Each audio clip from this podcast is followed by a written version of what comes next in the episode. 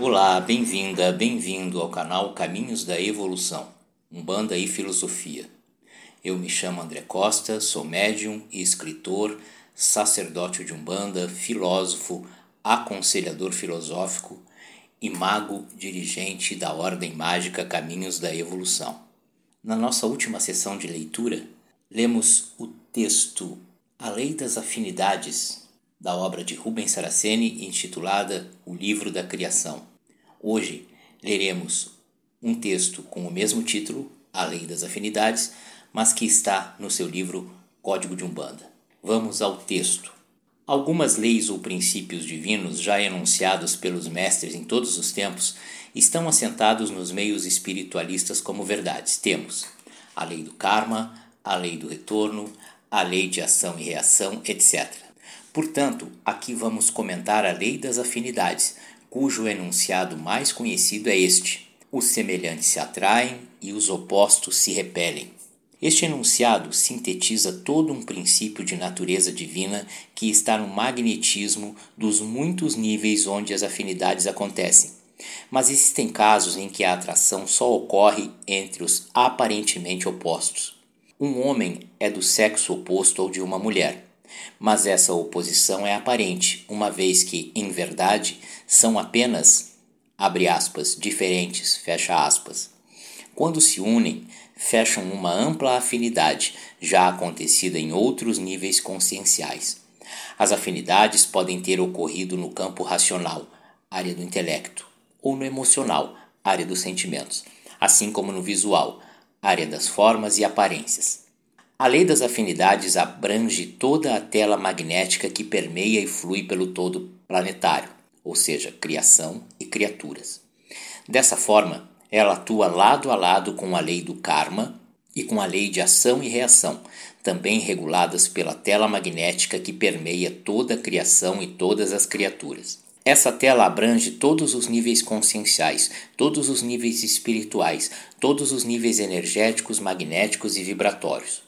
Nada que ocorre deixa de ressoar nessa tela, invisível aos olhos humanos carnais ou espirituais, mas que pode ser vislumbrada pelos espíritos que, sublimando a, abre parênteses, visão das coisas, fecha parênteses, adquirem uma visão divina. Os regentes da natureza, os orixás, não nos observam com outra visão além dessa visão divina.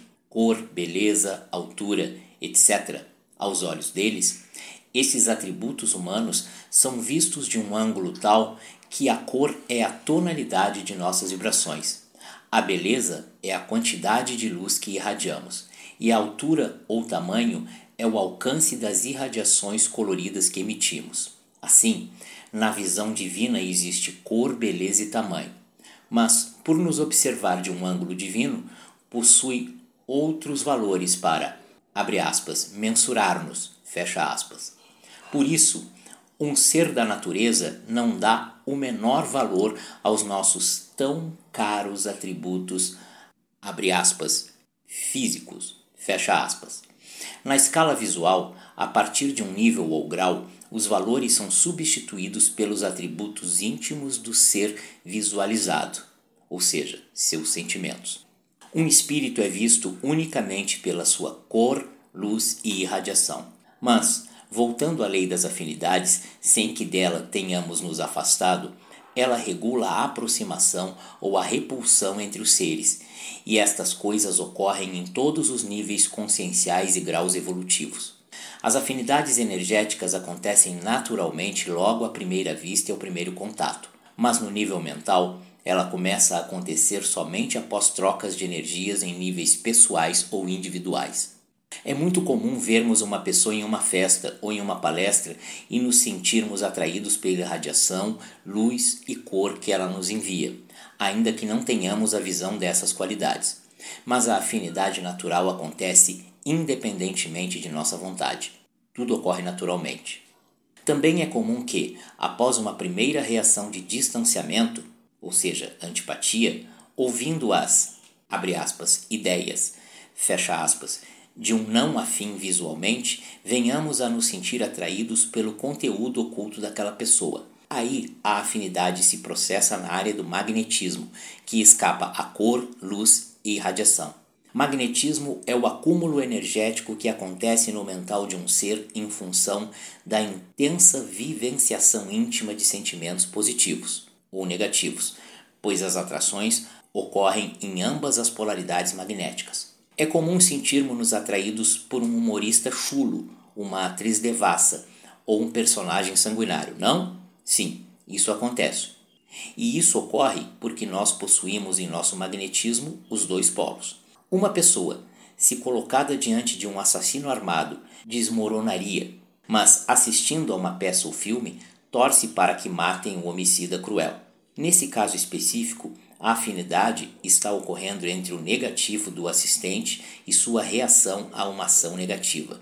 Na lei de ação e reação, o mais correto seria a lei desarmar o assassino e interná-lo para que psiquiatras o curassem do seu instinto assassino. Mas a reação vai processar-se exatamente no polo negativo dessa lei, que, quando acionado, anula o iniciador de uma ação negativa. Aí a afinidade não aconteceu em desacordo com a lei, apenas processou-se em seu polo negativo, que nada mais é que a lei de talião, ou do olho por olho e dente por dente. Quem matou tem de ser morto. Por isso, os defensores da pena de morte têm seus adeptos, e aqueles contrários a ela também os têm. Podemos encontrar as afinidades com o polo negativo da lei de ação e reação nos executores da lei nas trevas. Já no polo positivo da lei, é encontrado nas esferas da luz, onde nenhum espírito deseja a anulação de um, abre aspas, oposto, fecha aspas, seu nas trevas. Apenas esforça-se para transformá-lo em um ser afim, magnética e emocionalmente falando. Essa lei das afinidades é responsável pelo direcionamento dos espíritos após o desencarne ou a separação com a matéria. A separação até pode ocorrer com o auxílio de espíritos socorristas, mas o direcionamento que conduzirá ao desencarne à esfera afim com seu magnetismo, espírito algum impedirá que ocorra. Em muitos casos, quando espíritos afins e vivendo nas esferas da luz tentam auxiliar um familiar magneticamente negativo, sofrem muito devido ao negativismo mental do recém-desencarnado, já que ele mesmo, por uma reação da lei das afinidades, começa a deslocar-se para as regiões onde o magnetismo negativo afim o está atraindo. E se acontecer uma tentativa de retê-lo em uma esfera positiva, em um incômodo ele se tornará, causando muita desarmonia ao seu redor. Por essa razão, a lei possui milhares de abrigos para receber os recém-desencarnados, todos eles localizados em um plano em tudo afim com o magnetismo do plano material. Nesses abrigos, os espíritos permanecem até que sejam esclarecidos dos seus estados pós-desencarne e possam ser orientados para a evolução de acordo com as leis e os princípios da vida na luz. Mas, se a opção for por continuar em uma via negativa, aí o jeito é liberá-lo para que vá ao encontro de seus afins magneticamente negativos. Uma pedra não se sustenta no ar, abre parênteses, luz, fecha parênteses, e um gás nobre não pode ser retido nas entranhas da terra. Tudo é uma questão de afinidade. Essa afinidade no nível da matéria também é responsável pela formação das substâncias no plano material. Assim, átomos afins se unem facilmente e permanecem unidos até que sofram uma ação forte que quebre a ligação estabelecida entre eles, os quais tendem a permanecer unidos desde que em repouso magnético. É certo que a física e a química criaram muitas substâncias a partir da combinação dos átomos de elementos diferentes, mas isso só é possível se houver afinidade entre eles, os quais, ao se unirem, completam-se e dão forma a novas substâncias. A lei das afinidades está presente em tudo. Nos variados tipos de solo e clima, tanto a flora quanto a fauna são completamente afins, e se forem deslocados para outros ambientes não afins, tendem a perecer ou a ter suas populações reduzidas. Tudo se deve à lei das afinidades, a qual regula a natureza em todos os seus aspectos, níveis e formas. A afinidade, enquanto lei auxiliar da criação, é um princípio imutável e atua também nos sentidos. Esses princípios são 7: fé, razão, amor, conhecimento, lei, sabedoria, geração ou vida. Comecemos pelo sentido da fé.